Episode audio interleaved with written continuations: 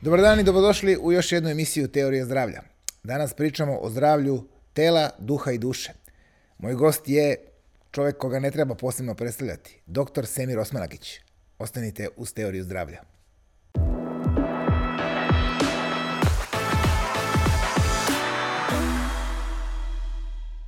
Dobar dan, želimo doktoru Semiru Osmanagiću, čovjeka koga ne treba posebno predstavljati, dobro ste poznati i kod nas i u cijelom regionu, pronalazač bosanskih piramida i čovjek koji može da kaže svoje mišljenje uvijek i da stoji iza njega. Zahvaljujem, drago, ja sam ponovo u tvom studiju. Evo, ja sam, vas sad, ja sam te zvao, aj možemo na ti što se kaže, već se poznajemo.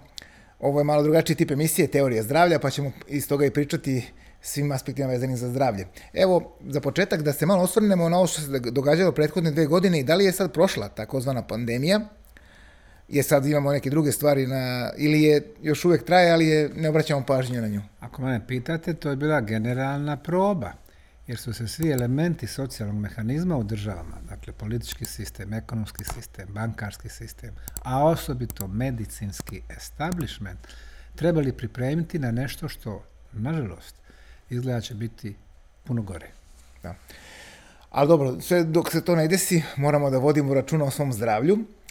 Pa evo, što možemo da kažemo o nekoj preventivi, pre svega zdravlja, kako da, da predupedrimo sve što može nam se desi, s obzirom da živimo u tako savremenom svetu gdje vrebaju razne, razne bolesti? Dragutine, to je odlično pitanje, jer ono zapravo cilja na kvalitet života kojega živimo. Danas zbog tog rata između Rusije i Ukrajine ljudi žive u nekakvim očekivanja šta će se desiti, kako će, kakav će imati efekat i reperkusije na ekonomiju, na glad, na siromaštvo. Jučer to je bila korona, kad će to završiti, prekuće to je bila neka bankarska kriza i tako. Dakle, mi idemo iz krize u krizu. I to me podsjeća na jedan mentalitet koji je vladao u socijalističkoj Jugoslaviji. Kad ste pričali sa ljudima o 40. i 50. godinama, zašto ne kupe ovo, zašto ne kupe stan, zašto ne kupe ovo, zašto ne idu namo, on bi odgovarali, ma ja kad odem u penziju, ja ću sve to da radim. Onda odu u penziju nekim 65. i 67 godine, ljudi se razbole i onda kad se osvrnu iza sebe, shvate da im je kvalitet života bio gotovo nikakav. Dakle, bitno je za svakog od nas da sve što utiče na naše zdravlje, da u ovom momentu se počnemo odnositi na pravi način. Kako zdravlje imamo? Imamo, zdravlje našeg fizičkog tijela. Postoje neki pravci, recimo u Indiji, zove su Brahma Kumaris. Oni se bave samo meditacijama. Bio sam na njihovom retritu, osam dana, utro se budite u pola četiri, pa onda u šest, pa u devet, pa u dvane, taj pola četiri sam uvijek preskakao. I tako, dakle, svaka tri sata to je meditacija, po pola sata ili sat ili sat i pol. I oni kažu da je ljudsko tijelo samo vozilo za kojeg nije potrebna neka posebna briga. E, tu se ja ne slažem s njima. Premda ovo naše fizičko tijelo jeste za jednokratnu upotrebu, rađamo se, živimo, umiremo, neko 20, neko 70, neko 100 godina, mislim da se prema njemu trebamo odnositi kao prema hramu paziti šta jedemo, šta pijemo i tako dalje. Dakle, to je taj prvi fizički aspekt našega zdravlja.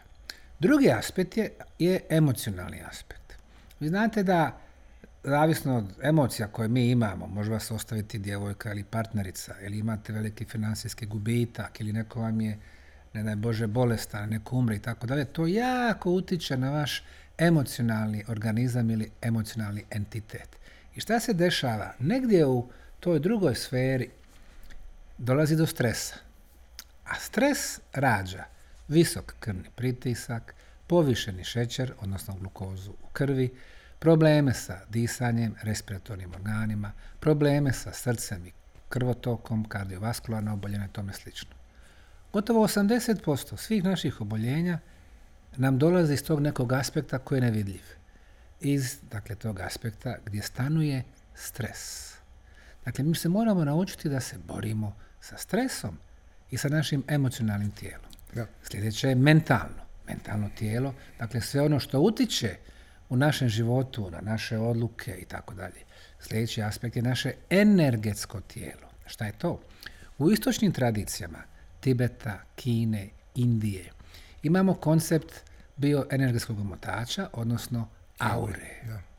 I sad, mi recimo u visokom ispred tunela Ravne imamo jedan aparat kojeg je dizajnirao briljantni ruski geofizičar koji se zove profesor dr.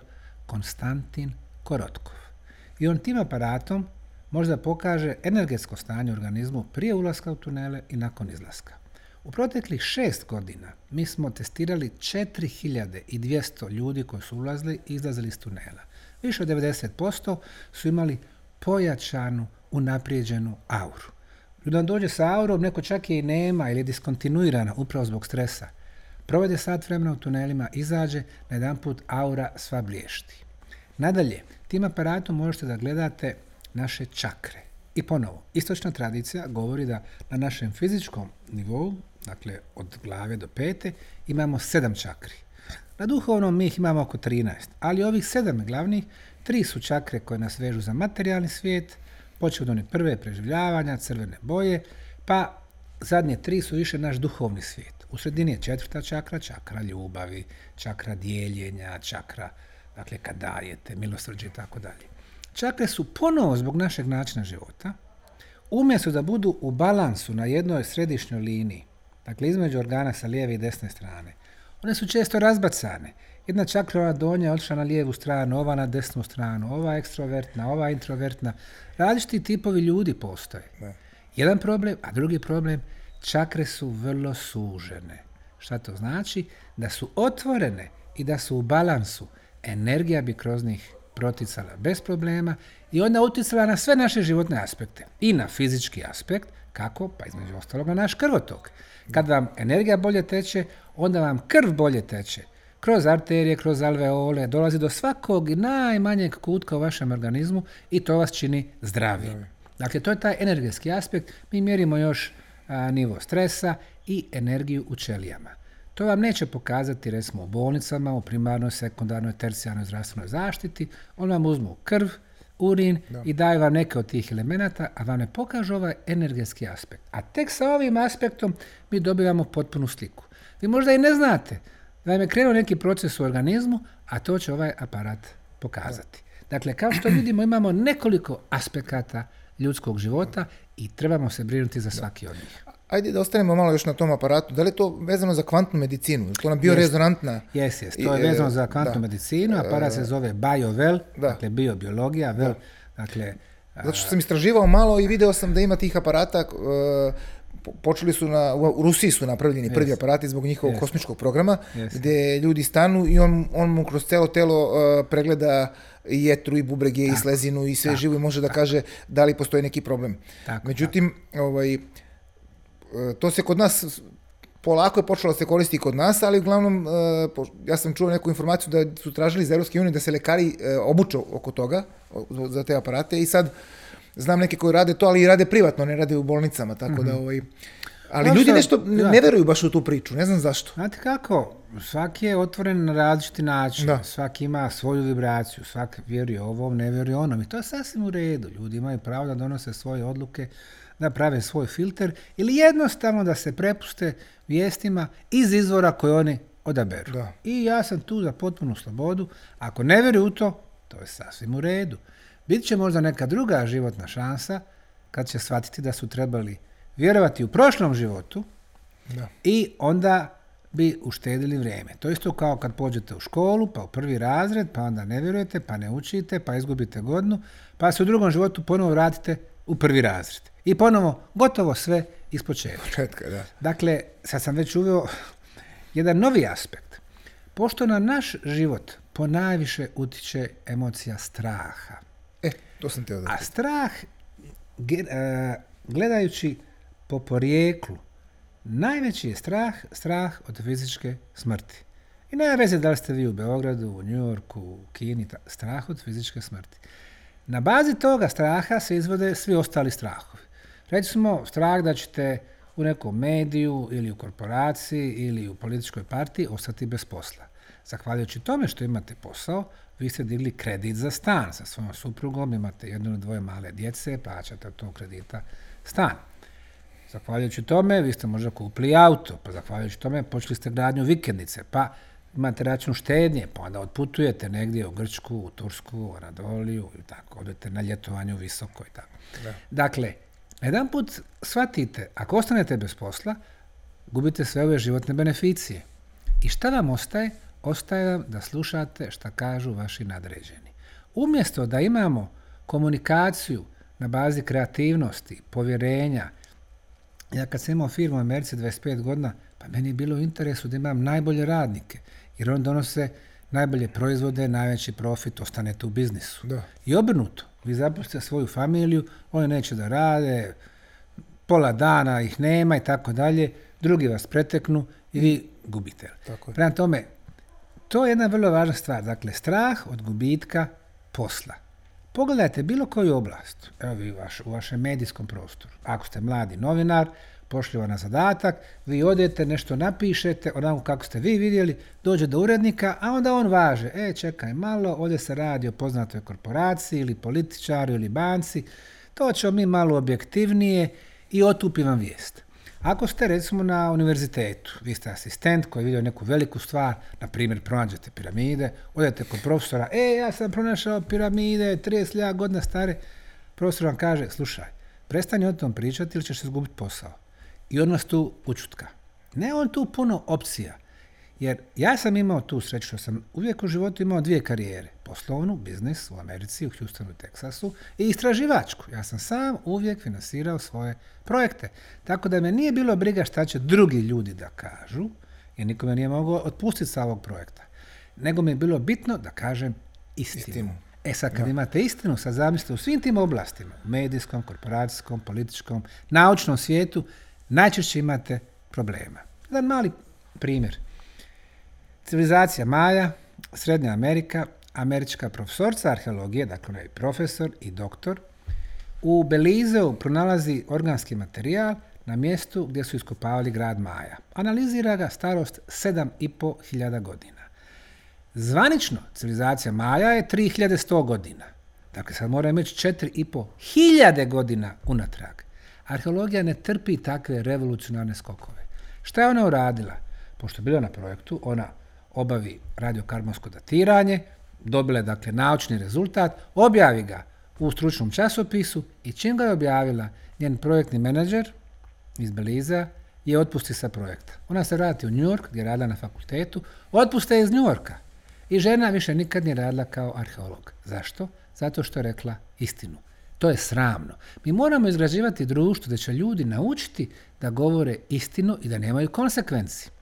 Ja se ne zalažem za anarhiju, ja se ne zalažem da sad ljudi počnu pisati o financiranju terorističkih organizacija, ali ja govorim o istini. Jer samo kad imate istinu sa više strana, vi kao društvo možete ići naprijed. Tako je. Tako da to, ja mislim, ta istina je vrlo važna i da je društvo spremno na to, ne bi bilo onih strahova, strah od gubitka materijalnog, strah od smrti i tako dalje, strah od smrti. Znate šta, nas uglavnom uče da se ne priča o smrti, sve do momenta kada neko umre, onda se to tamo ide, pa se nariče, pa ogroman gubitak, pa trebamo biti otvoreni i na tu temu, jer ona jako utječe na život. Zamislite, nakon 50 godina izgubite partnera, pa to vam je određeno do kraja života, vi se nećete oporaviti. Da. Izgubite dijete, nažalost, takvih slučajeva ima. Do kraja života vi ćete misliti na to svoje dijete. E sad, zamislite ovako, da svi ljudi znaju da mi nismo samo fizičko tijelo, da imamo i duševno tijelo. Koje je to? To je naša duša. Naša duša je gotovo vječna. Nju je kreator, Bog, kosmička svijest, stvorio na određenom stepenu razvoja. Stvorio je milijarde, milijarde tih duho, duševnih entiteta. Razasuo ih po čitavom kosmosu. I sad ljudi prolaze kroz različita iskustva. Gdje se nalazi duša? Znaš kada nam kažu ljudi, uh, boli me duša, pa se ovako negdje da. dotaknu. Ona je upravo ovdje i a, skrivena ispod našeg fizičkog tijela, koja igra ulogu omotača i zaštitnika naše duše. Čovjek kad umre, zna se, u trenutku smrti 21 gram izlazi iz organizma. To je dokazano naučno, ljudi su mjerili težinu duše, odnosno masu duše. E sad, zašto kažem da je gotovo vječna? Pretpostavimo ovaj scenarij. Evo nas na našoj planeti Zemlji. Ovdje, pošto se ja bavim ti drevnim civilizacijama, znam da ih je bilo jako mnogo, puno više nego što nam to zvanična nauka kaže. I mi smo najvjerojatnije, kao starije duše, prolazili kroz veliki broj života. Deset, stotinu, hiljadu. U zadnjih 50 ili 100 hiljada godina. I svaki put prođemo kroz to iskustvo, nešto novo naučimo, idemo dalje. Kada savladamo sve životne lekcije na ovoj planeti, mi nastavljamo dalje. Idemo na planetu koja je sljedeći razred, koja više nije prvi razred, nego drugi razred, pa treći, dakle, iz solarnog sistema iz jednog u drugi, iz zvijezdane konstelacije iz jedne u drugu, iz galaksija iz jedne u drugu. Naša galaksija 400 milijardi zvijezda ima. Sad zamislite koliko treba proći života da, ih sve osjetimo. A naš kosmos, nemamo jedan kosmos. Nemamo dva, nemamo tri, nego najvjerojatnije imamo kosmos kosmosa. Dakle, imamo neograničeni broj kosmosa. Sad gledajte koliko vi života imate ispred sebe i sad bojati se za ovaj ovdje, mislim, nema baš nekog puno smisla. Ono što nam je suđeno, kroz to ćemo proći tako. To je drugi entitet u nama. Treći je duh. duh. E, to, to mnogi dakle, mešaju duh i dušu. Način na koji ih ja vidim, dakle, fizičko tijelo štiti dušu, a duša štiti duh, a duh je jedna mala, kosmička, božanska iskra. Znate kad kažu u svetim knjigama Bog je svuda oko vas i u vama, pa to, je, ta božanska iskra. Znate kad ljudi kažu ja ću da meditiram, dok meditiraju, dok su opušteni, dok ne upotrebljavaju ovih pet fizičkih čula, oni mogu da zarone dublje i da kroz duševno polje, kroz ranja iskustva dolaze do nekih interesantnih informacija. A ako su baš vrhunski, kao što su recimo to neki indijski jogi koji decenijama ništa drugo ne rade nego meditiraju nekim pećinama, ne jedu, hrane se suncem i tako dalje, možda mogu da dodirnu i duh. Dakle, samoga Boga. E kad čovjek postavi tako stvari, onda mu postaje jasno da nema nikakvog razloga za strah. Za strah. Da.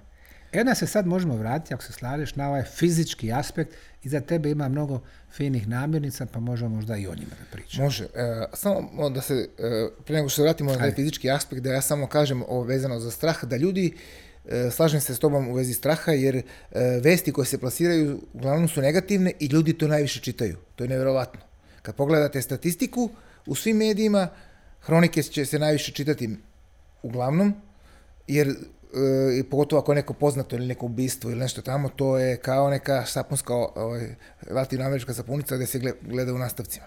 I kao da ljudi vole da se plaše. Pogotovo nas... non stop čitaju e, vesti koliko je danas bilo bolelih, koliko je danas, koliko je da ovo, kao da ih to zanima. Ja recimo sam izbjegavao da čitam to, me uopšte nije zanimalo. I osjećao sam se puno bolje. Jeste, decenijama su nas pripremali za to. Urednici američkih nekada časopisa, dnevnih novina, sad govorimo o 50. i 60. godina prošlog vijeka, kad televizija nije bila toliko popularna, nije bilo socijalnih mreža, oni su imali instrukcije da opisuju samo loše vijesti, nesreće, političke probleme, ratove, nasilje i da ne nabrajam dalje. Dakle, oni su nas istrenirali, programirali da tražimo takve vijesti. Bilo tužno, ali slažem se s tobom svako od nas treba da napravi odluku. Sada, što da gleda? Recimo, moja majka, ona gleda u Sarajevu, ima tamo različitih kanala, ona počne sa vijestima u četiri, pa s drugim u pet, pa u šest, pa u sedam, pa stao neke vijesti, različite televizije, sve su loše vijesti. I u čemu je tu svrha? Ja televiziju ne gledam, pogledam neki film ponekad i otprilike to je to. Da. Tako sam se Ajde, malo sport, normalno, tenis sam sad počeo da gledam ove dvije godine. da, pričat ćemo malo o tome. Da se vratimo na taj fizički aspekt i to uh, vezano za održavanje tela, jer i to je jako bitan aspekt, jer ako smo ono što se kaže fizički loše, ne možemo ni da se mentalno ovaj, uzdignemo i Tako je. šta bi ljudi, kako bi trebalo da vode računa što se tiče ishrane, što se tiče Tako je. E, Proučavajući drevne civilizacije, primijetio sam da su oni prije svojih duhovnih sesija, ceremonija, uvijek postili ili su malo jeli. Ili su čak povraćali nakon objeda da bi oslobodili organizam procesa varenja, jer čovjek tu gubi energiju. Recimo jedna kultura na Karibima, zvala se Taino kultura. Kristofor Kolumbo, 1692. je pronašao tu kulturu, tako da su nam ostali zapisi iz tih njihovih običaja. Oni bi imali, ajde da kažemo jedan put nedeljno, te sesije, kada bi stupali u kontakt sa duhovima predaka. Znate, recimo malo severnije, u Americi, Apache, Navajo i svi drugi indijanci govore o duhovima predaka. Ovdje to imamo hronološki zapisano. I on također govori da oni koji nisu bili spremni, kojima imali su problema sa varenjem, morali su da povraćaju, morali su da se čiste kako bi bili mentalno čisti Da i kako bi mogli da učestvuju u samom tom obredu. Takvih priča zapravo imamo širom svijeta. Što znači da se uvijek stroga pažnja poklanjala tome koliko jedete, šta jedete i kada jedete. Pa nisu za ludu mnoge ove glavne religije uvele mjesec posta. 30 dana vi postite, oslobađate organizam, da biste se posvetili svom duhovnom životu, da biste se obratili ili Isusu, ili Bogu, ili Allahu, zavisi kako Da, koja religija, jel? Da. I to je sjajna stvar, jer u tih mjesec dana to nosi veliki broj beneficija za vaš organizam. Ili imate ljudi koji recimo nedeljom imaju voćni dan. Taj dan ništa ne jedu. Tvrdo samo voće, čist organizam i to je u redu. Imate ljudi koji prave ove džuseve, dakle iscijedi vam džumbir, pa naranču, pa evo šargarepu imate iza vas. Ili celer u pa celer, celer, kako Celer je- ne, pa mentu, pa naran, limun, tako. I napravite sjajnu kombinaciju za detoksikaciju. Vrlo važan izraz. Toksi, toksin znači otrov. Detoksikacija je čišćenje organizma od otrova. I to je upravo o čemu sam govorio. Poboljšava vam probavu, izbacujete ono što vam ne treba. Ljudi koji jedu meso, u svakom momentu oni imaju po dvije, dva i pol ili tri kilograma mesa u ovom našem crijevnom sistemu. 3 kg, dakle, nesvarenog mesa, zamislite koliko to opterećuje naš organizam. Oni koji imaju viška kilograma, svaki kilogram, to su 2 kilometra arterija, arterola, koje se moraju dodati. Sa dva nova kilometra, zamislite koje je to opterećenje za srce. Dakle, ovo su stvari o kojima čovjek samo treba zdravorazumski razmišljati i voditi računa o sebi. Voda i hrana. Voda je vrlo važno pitanje. Kad sam ja išao u osnovnu školu, bila je u udžbeniku, ja mislim za prvi razred. I sad tamo dolazi jedan momak i sad je djevojka je, tu ima korito i tu je voda i ona njemu nudi vodu i kaže, evo napij se vode, voda nije skupa, ona, nama je to bilo smiješno, čuj nije skupa, pa voda je besplatna. Nekada je voda bila besplatna, ne više. Od 1990. godina dvije najveće svjetske kompanije, da ih ne imenujem da nemaš problema u emisiji, koje se bave soda programima, oni su flaširanje vode učinili svojim najprofitabilnijim biznisom. Koju vodu oni flaširaju? Uzmu gradsku vodu. Šta je u gradskoj vodi? Po gradskoj vodi nema virusa i bakterija. Zašto? Jer je tretirana. Čime? Da. Hlorom. Hlorom. Šta je hlor? Otrov. Samo razblažen. U gradskoj vodi nema florida. Šta su floridi? Otrovi. Do prije 50 godina isključiva upotreba florida bila je otrov za pacove. Danas je mi pijemo. U gradskoj vodi imamo željeza. Odakle željezo i teških metali u gradskoj vodi.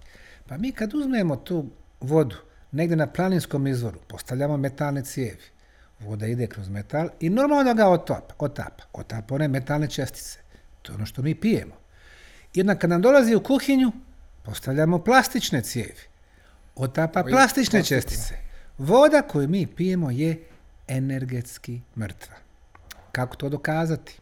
To nas nisu učili u školama, ali postoje naučni dokazivi argumenti. Recimo, kada vi uzmete vodu, zamrznete na minus 20 stepeni i posmatrate kroz elektronski mikroskop, vi ćete vidjeti molekularnu strukturu vode. Vode, da. Vode koje su najbolje i najzdravije, izvorska voda, ima recimo u Saudijskoj Arabiji zem zem voda koja se smatra svetom vodom, voda ispod bosanskih piramida, voda kojoj govorite sat vremena ja te volim, ja te volim. Dakle, možete vi uzeti gradsku vodu i sat vremena na neki način ostvariti komunikaciju, slati joj dobru vibraciju, ali da to stvarno mislite, ne ono ko mi evropljani, ja te volim, pa ha, ha, ha. Ja, Da. na jedan put ta voda ima oblik heksagona. Heksagon je šestougaonik, a šestougaonik je najmoćniji geometrijski oblik kada je riječ o energijama. Ko još ima heksa, heksagon? Pčelinje sače. Da. Kakvo je? Šestogonici. Kad dišete iz sača, to ima e, zdravstvene beneficije za vas. E sad, kao što sam rekao da imate heksagon kod tih dobrih voda, mi smo prije 7-8 godina poslali, tada još uvijek živom, a, doktoru Masaru Emoto u Japan, koji je postao poznat po zamrzavanju vode i slikanju a, te Molekularne strukture. Poslali smo uzorke gradske vode iz Visokog, uzeli smo baš iz Zavičajnog muzeja i naše vode ispod piramida. Gradska voda, kad ju je zamrznao, to je toliko imala ružnu strukturu. Znate, kad vidite nešto, nema strukture, ružna je, nizak nivo energije, koja se gotovo poklapa sa vodom koja je kontaminisana u rijekama, hemijske fabrike i tako dalje, koja se poklapa sa vodom koju govorite ja te mrzim, ja te mrzim i ta a, struktura se mijenja. I onda smo shvatili da voda ima pamćenje. Voda pamti čemu je izložena. Ova voda u našim tunelima, u visokom, izložena je najboljim energijama piramida. Najboljoj frekvenciji ultrazvuka, 28 kHz, najboljoj frekvenciji elektromagnetizma, na vrlo niskoj frekvenciji 7,83 Hz, u nauci to se zove Šumanova rezonanca, viskoj koncentraciji negativnih iona koji nose beneficije za nas. Dakle, kad je tome hiljadama godina izložena, normalno da će ona vibrirati visoko. I dalje, kad poslije razmišljamo, razmišljao sam šta to znači, kakve su reperkusije za naš život. Mi smo ono što pijemo. Da li pijemo ovu vodu koja je energetski mrtva ili energetski živa. Ima vrlo često onih izraza, ova ti je voda energetski živa, ovo je živa voda, Da. pa je onda ispod planina ona teče i tako dalje. I zbilja, to što pričaju u narodu ima svoju osnovu i to naučnu osnovu. Mi smo ono što jedemo i tako dalje. Dakle, doćemo do hrane. Sve to utječe na nas. Mi smo ono što mislimo. Mi smo ono kuda se krećemo. Jesmo li među četiri betonska zida, gledamo vijesti, toliki procent zaraženih, umrlih i tako dalje. Ili smo okruženi ljudima. u prirodi sa pozitivnim ljudima, zelenilo oko nas, žubor vode, cvrku ptica. To su ogromne razlike. I onda mi vibriramo visoko. I zapravo kad malo bolje razmislimo, šta je suština našeg života? Pa ta vibracija. Nije naš briljantni um, Nikola Tesla, za ludu rekao. Ako hoćeš da saznaš tajne kosmosa, posmatra ih kroz energiju, Energiju i vibraciju. frekvenciju I vibraciju. vibraciju. E sad dolazimo do tog trećeg, vibraciju. Dakle, cilj našem životu je vibracija. Mi kada smo ljuti, kad smo nasilni, kad nas zovnu u rat, i tako, mi vibriramo jako nisko, nije nam stalo do drugih ljudi. I obrnuto. Kada imamo ljubavi za čitav svijet, mi vibriramo visoko. Kada imamo osmijeh na svom licu čitav dan, on je rezultanta svih naših tijela i entiteta, i fizičkog, i emocionalnog, i duhovnog, i mentalnog, i tako dalje. Dakle, Da.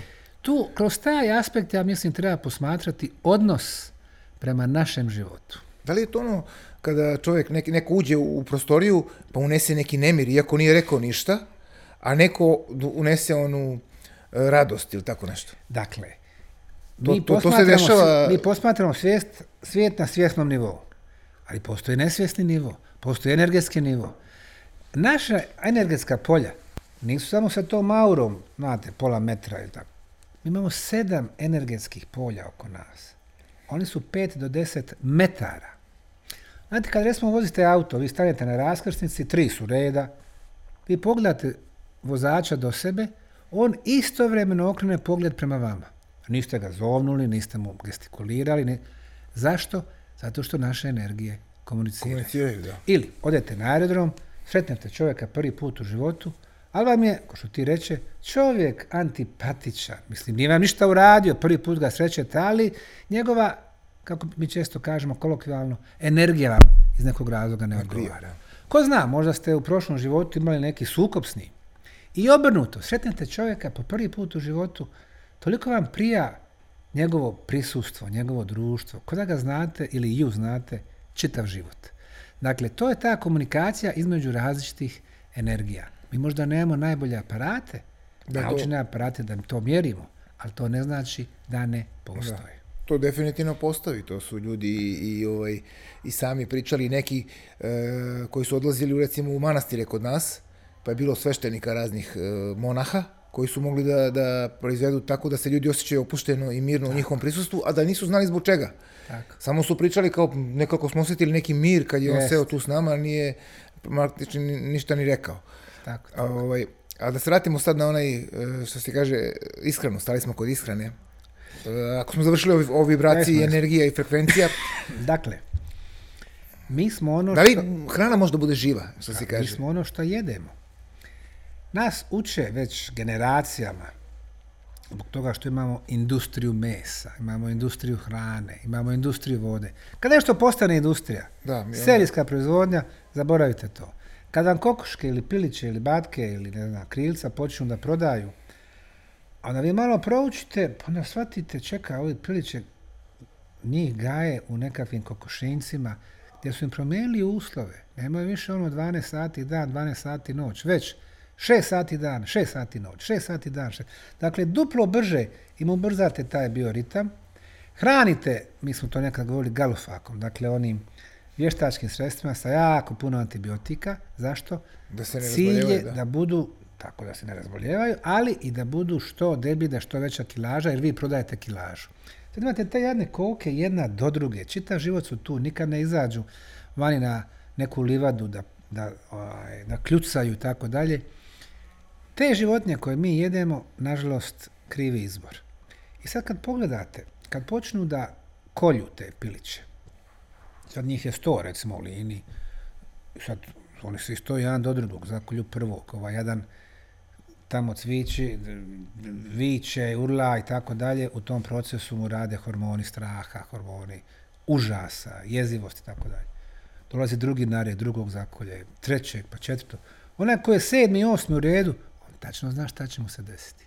On je počeo par minuta ranije da luči ove hormone koje mi jedemo. Jer mi spećemo to bijelo meso ili spećemo ta krilca pa ih onda na kraju pojedemo. Je li to pravi put? Naravno, ne kažem ja sada ljudi svi trebaju biti vegetarijanci ili vegani.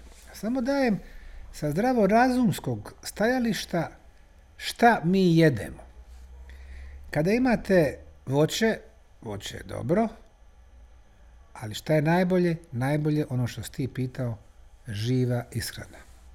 Ne zalaže se da budemo lavovi, tigrovi i da sad hvatamo janjad, jedemo.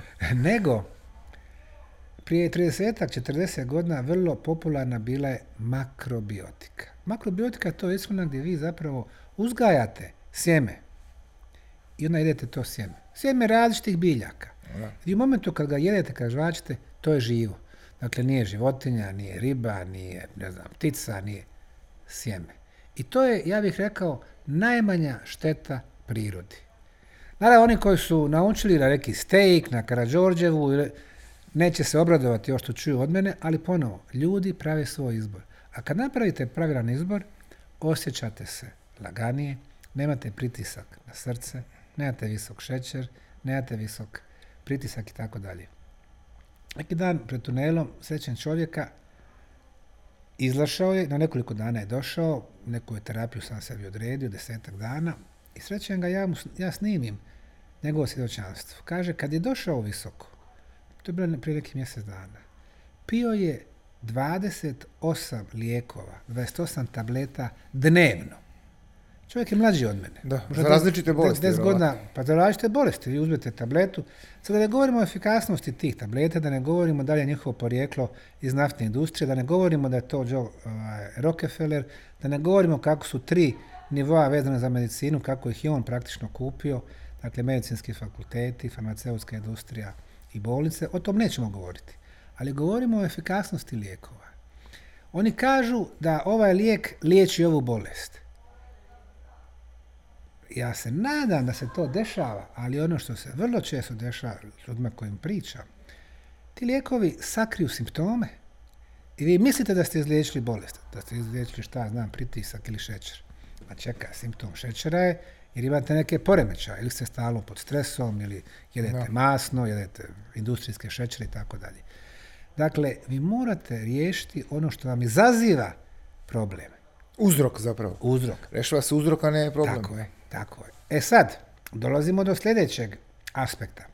Do prije 140 godina lijekovi koji su bili poznati, koji su se koristili, bilo jako mali broj poznatih bolesti. Te kasnije su došli svi ovi tumori, rakovi i tako dalje, zbog neurednog načina života, zbog svega onog što pijemo, deterđenata, da ne nabra sada. Da.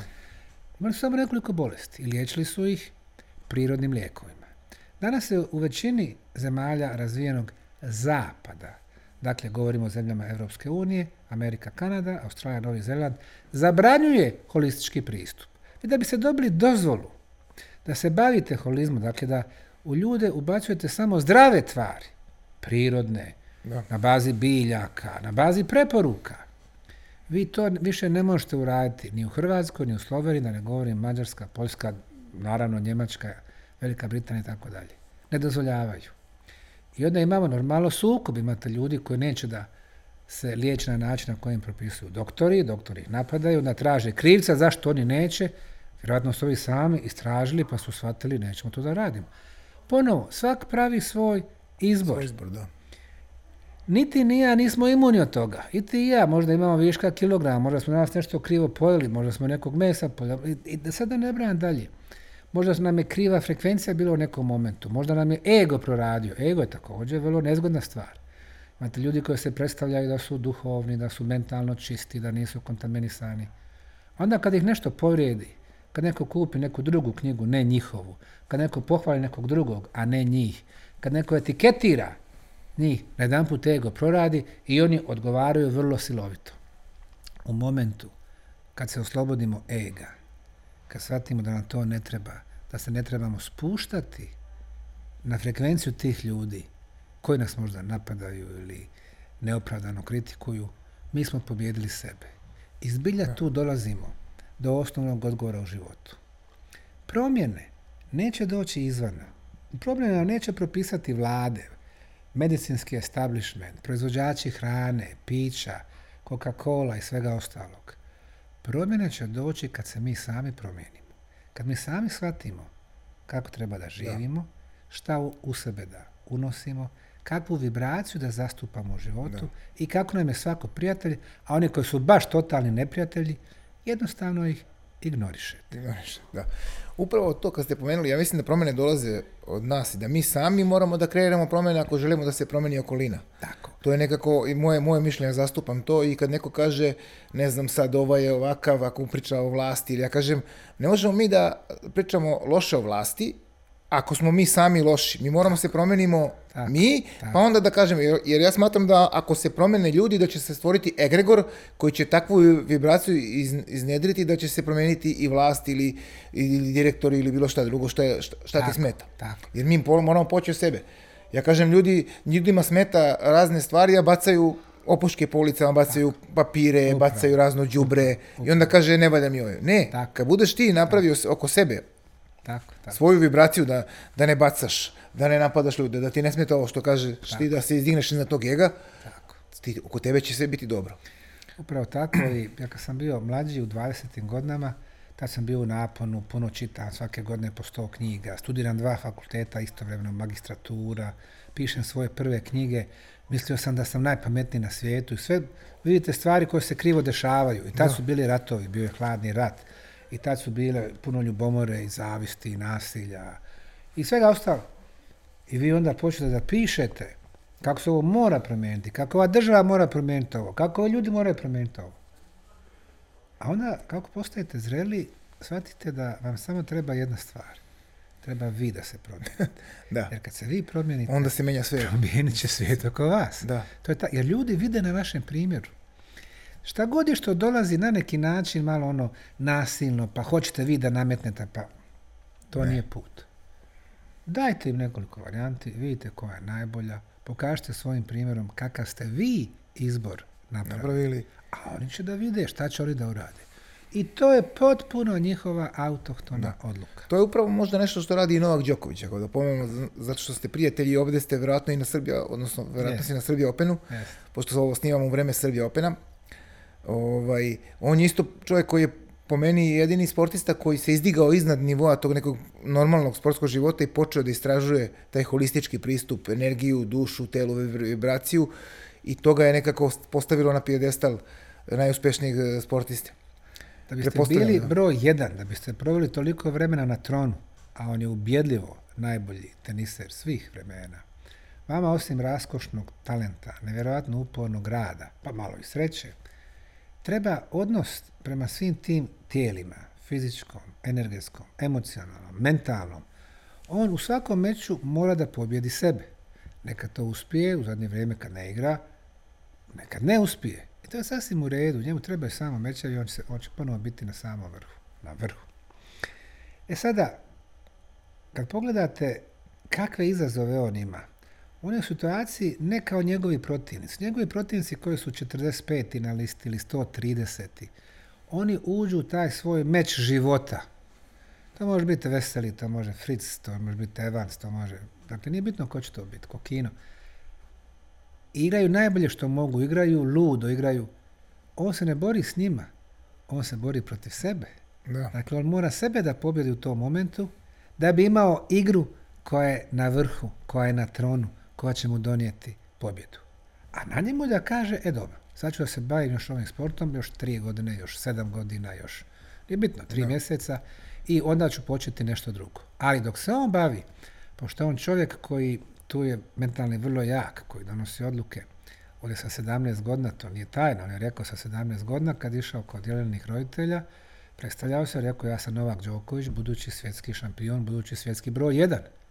Dakle, nije to bilo, znate, nagađanje, pa ja bih volio da sam broj jedan, ili ja ću biti u samom vrhu, ili... On je rekao, ja sam budući svjetski šampion. Jer je stvorio tako kod sebe mentalno okruženje. Prema tome tu mu skidamo kapo da biste bili broj jedan. Nema veze u čemu. To može biti košarka, ili futbal, ili rukomet, ili tenis, ili vremenska prognoza, ili nauka, ili arheologija. Vi morate biti toliko samopouzdani, toliko samouvjerenja, toliko raditi na sebi, toliko, i kad vidite one ostale, znate da ste jači. Da. Ja sjećam prije 17 godina kad sam tek počeo s ovim projektom u Visokom, ona se digla arheološka zajednica u BiH, nema piramida, nemoguće, nismo imali faraona. Onda smo zvali u par emisija, to su zvali face to face, dakle, dvojica iznose različite stavove.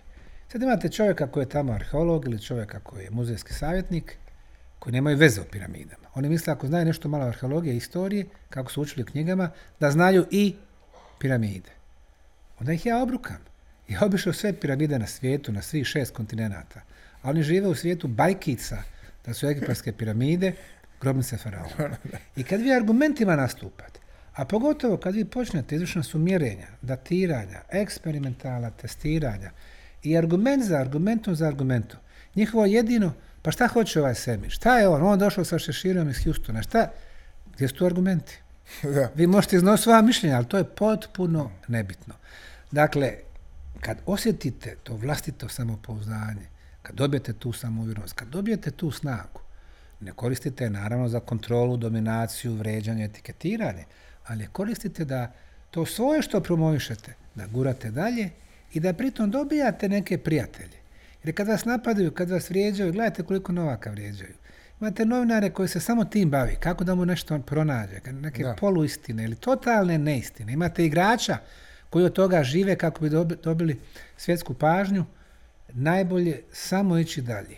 Jer čim se počnete okretati lijevo i desno, i lijevo i desno, gubite energiju s njima Tako i izgubite onu putanju.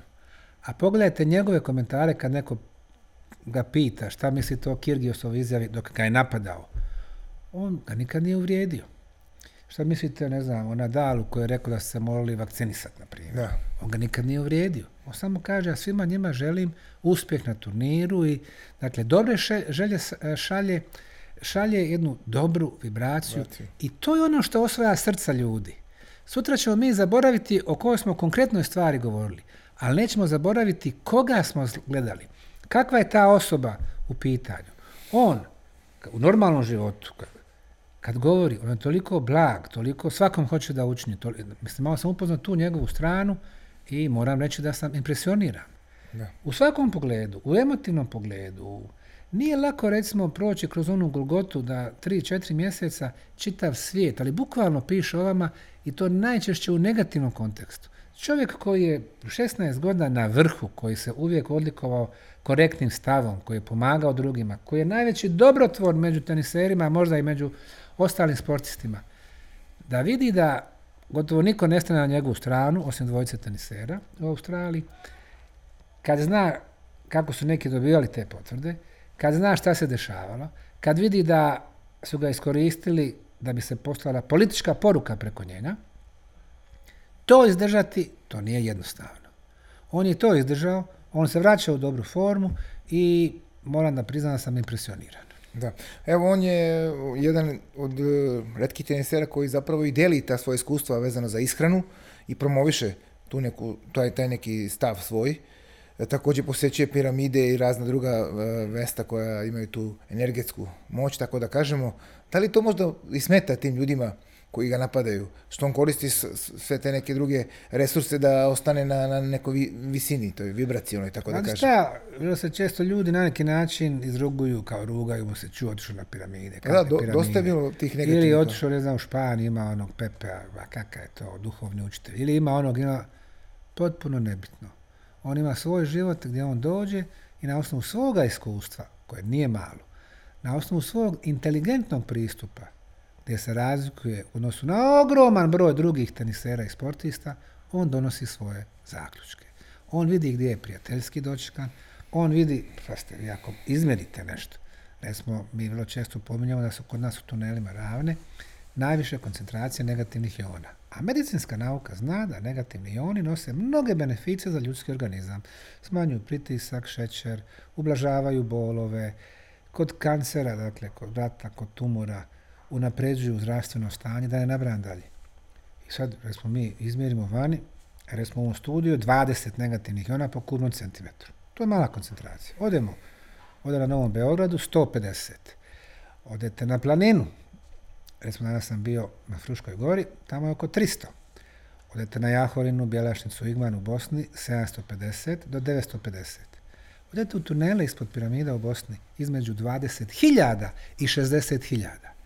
Dakle, nije ovo ona izreka, rekao mujo, tamo ti je dobro, hajde ti tamo. Ne, ne, izmjereno. Pa čekaj, ako se izmjerio, onda možda se prepušta, prepustiš i uživaš u jednom čišćenju organizma od virusa, bakterija, gljivica, kojeg započinju ti negativni ioni i njihova visoka koncentracija.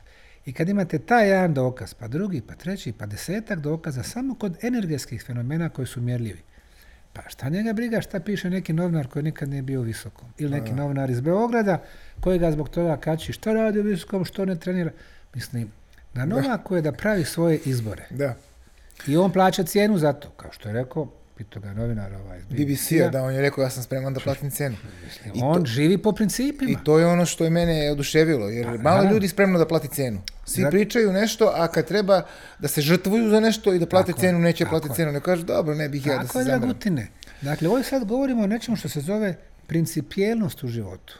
To je tako jedna životna nit, možda životna misija koju svako od nas ima.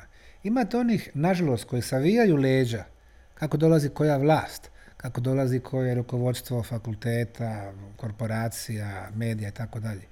Ali imate onih koji drže do svojih principa, koji znaju da su stručni, da su jaki u tom, pa ukoliko ovi hoće da ih gaze, oni kažu, e, nećemo dalje, idemo nešto naći drugo. On je spreman da brani svoje principe. Potpuno je nebitno, potpuno je nebitno da. je on najbolji svjetski teniser, da će izgubiti sve Grand Slamove, da, neće po nekim kriterijima biti na, potpuno je. On brani princip. Čak da mu ponude, kaže, ajde mi ćemo nešto isfingirati, pa vakcina, ovo, on će braniti princip. I zbog toga je on veliki čovjek i on zna zbog čega živi ovu životnu misiju. I to bi trebalo ljudi da nauče od njega, da treba, što se kaže, ostati svoj i jednostavno braniti to što, što, zastupaš, a ne staviti leđa. A kad, ste, kad si pomenuo ono, e, da ga negativnom kontekstu što kaže šta radi u visokom, što ne trenira, pa sad će moći da trenira u visokom, ali tako? Gradi se teniski centar. Dakle, prilikom zadnje njegove posjete, pete posjete u posljednje dvije godine, dogovorili smo se da napravimo dva teniska terena, visoko kvalitetna, vrhunska, Dakle, jedan će biti tvrda podloga, drugi će biti šljaka. Tako kad se odluči da dođe sam ili porodično visoko, da, uz sve ostale benefite, uz tunele, uz netretiranu vodu, uz harmoniju sa prirodom, tamo, tamo imamo predivan park Ravne, dva, da. harmonija baš sa prirodom. Ima vrhunske terene, može dovoditi ljude iz regije koji će biti sparing partneri. Dakle, to će biti još jedan njegov još jedna njegova loga, jedno njegovo skrovište. Naravno, u Beogradu on ima kompleks Novak, koji mu je glavni i tako dalje. Ali, faktički kad dođe ovdje moći da trenira. Tako je, veliki ne, ljudi uvijek razmišljaju unaprijed, nekoliko lokacija gdje mogu biti. Ovo će moći trenirati, ovo će imati svoju teretanu sa spravama koje on želi, ovo će imati prirodu, ovo će imati porodicu koju niko neće ovaj, gnjaviti, imat će potpunu privatnost. Tako da ja se stvarno radujem njegovom dolasku, ali dolasku drugih jer ovi tereni treba da posluže mladim generacijama, juniorima, kadetima, državnim reprezentativcima koji nemaju dobre uslove, pa moraju plaćati, pogotovo kad igraju na zatvornom terenu, ako nema u nekoj dvorani Zetra ili neko drugoj u Sarajevu terena, šta će mora se snalaziti nekako na nekim prosječnim terenima ili drugoj podlozi. Mi ćemo im jednostavno dati mogućnost da treniraju potpuno besplatno.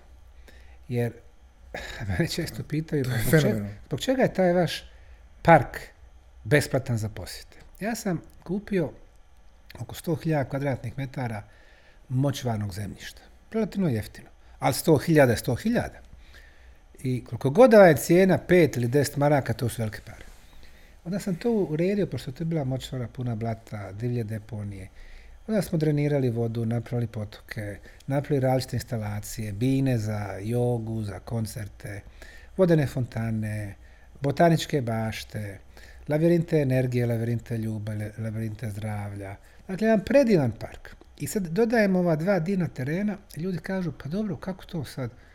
Sve vam je besplatno, besplatan je ulaz. Kupiti to i napraviti ogromne pare. Besplatan je parking. Svi prilazi parku, nekoliko parking besplatno. Besplatne su sve instalacije. Mi kad pravimo naše festivale, ove godine ćemo imati četiri. Od 17. do 21. juna imamo festival Preko dana će biti yoga, predavanja, prezentacije knjiga, folklori. Navečer će nastupati 17. Milica Todorović, pa 18. Goran Karan iz Splita, pa Tijena Dapčević, pa Petar Grašo. Baš ono poznata imena. Da. Pa u julu Region imamo, ceo, da, u julu imamo isto divnu, divnu ekipu. To sve kroz tu kulturu i sport također vi doprinosete da vam se diže duša. Mi 13. jula ćemo danas imati otvaranje tih teniskih terena. Ja očekujem baš nova kada odigra jedan egzibicioni meč. Biće tu i A- Arija iz Carmen. Toreador, bit će tu reprezentacije juniora iz šest zemalja, ovih naših okolo i tako dalje, bit će modne revnje. 14. NBA zvijezde za djecu bez roditelja. Ti se možda sjećaš, 14. jula, prošle godine smo pravili- pričali Jest, doveli će smo prošle godine trojicu BH igrača, dakle Jusufa Nurkića, Teletovića i Musu. Bilo je izvanredno i djecu iz Sarajeva, iz Banja Luke, iz Mostara. Da. Da li će ove godine biti neki... a ove godine pozivamo djecu iz Novog Sada, Beograda, Čačka, Splita, Podgorice, Zagreba, iz BH normalno. Ali ćemo pozvati i Jokića i Sombora, pozvat ćemo Bogdanovića, jednog i drugog, pozvat ćemo Dončića, pozvat ćemo Vučevića. Imamo 30 igrača u NBA-u, pa nek dođe 5-6, to je prelijepa priča. Da. Dakle, to se sve tamo odvija. Imamo još dva festivala u julu i avgustu. Na jedan put napravili smo jednu predivnu kulturnu oazu. Ljudi kad dođu, ne mogu da vjeruju, em da je sve besplatno, em da, mislim, pazite, mi plaćamo sve te ljudi, mi moramo djeci platiti i hotel, i hranu, pjevače morate platiti 3, 4, 5 hiljada eura, kako koga, opremu, ali, znate kako, ja sam naučio u životu da kad dajete, onda će vas neko pripaziti i dobit ćete natrag. A kad samo grabite, nikada Nećete nećete, imati. imati. dovoljno. Da, to smo mi prošli put rekli, da. Tako da, ovaj, sjajan poziv evo i za naše gledalce i slušalce da eventualno u junu, julu o, svrate do visokog i Tako. da ja evo mogu da, obećam da ćemo se mi potruditi da organizujemo jednu ekipu Telegrafa da dođe u, u, u visoko i da zabeleži Odlično. to kad bude bilo, čućemo se pa ćemo I na- znak napraviti- raspoznavanja. Aha, E, danas jedan mali poklon. o, pa sjajno. Dakle, ovdje je jedna majica. The biggest and the oldest. Dakle, Boston. najveće i najstarije piramide u svijetu, Bosanska dolina piramida, Bosanske piramide. Evo, ga, kad dođeš u visoko, Već- nosi ovu majicu da te možemo prepoznati. Hoću, naravno. Hvala puno na poklonu, mnogo lepa majica, evo da pokažemo stvarno i što se kaže i kvalitetna i lepa majica. Jeste. Hvala vam puno. Mi ćemo se potruditi da neki poklon donesemo kad dođemo vamo u goste. Dole je to planiramo samo da vidim da nađemo vreme da organizujemo ekipu i da dođemo dole i da napravimo i mi reportažu. Odlično. Ovaj, što se kaže da se uradimo na licu mesta. Tako, tako. Ja tako najviše volim, ja sam inače empirista i volim da probam i da kažem ovaj, kako to izgleda. Ovaj, Odlično. Bit ćete dobrodošli. Mislim da, da je to najbolja ideja i da ljudima preporučimo ovo. Semire, mislim da smo dosta ispričali, Jesmo. dosta lepih stvari si rekao kao i uvek. zaintrigirao ljude da razmišljaju, što je najvažnije po meni, jer mora čovjek da, da razmišlja, ne da, ne da, ne da samo uh, sluša informacije. Tako, tako. Znači, upravo. kako je rekao to jedan trener, informacija ne smije biti zamjena za razmišljanje. Mm, tako je, Mislim da je to dobar izraz. tako, tako. Znači, kad ti neko da informaciju, ti opet razmisli, Jeste. pa donesi svoju odluku. Jeste, tako, Eto. tako. Hvala puno što si došao, neću puno te zadržavam, znam da imaš dosta obaveza u Beogradu si i tu je turnir i obilaziš razna mesta po Srbiji, tako da nadamo se da se vidimo onda tokom leta u Visokom, pa ćemo da nastavimo druženje i priču. Divno, zahvaljujem Dragutine.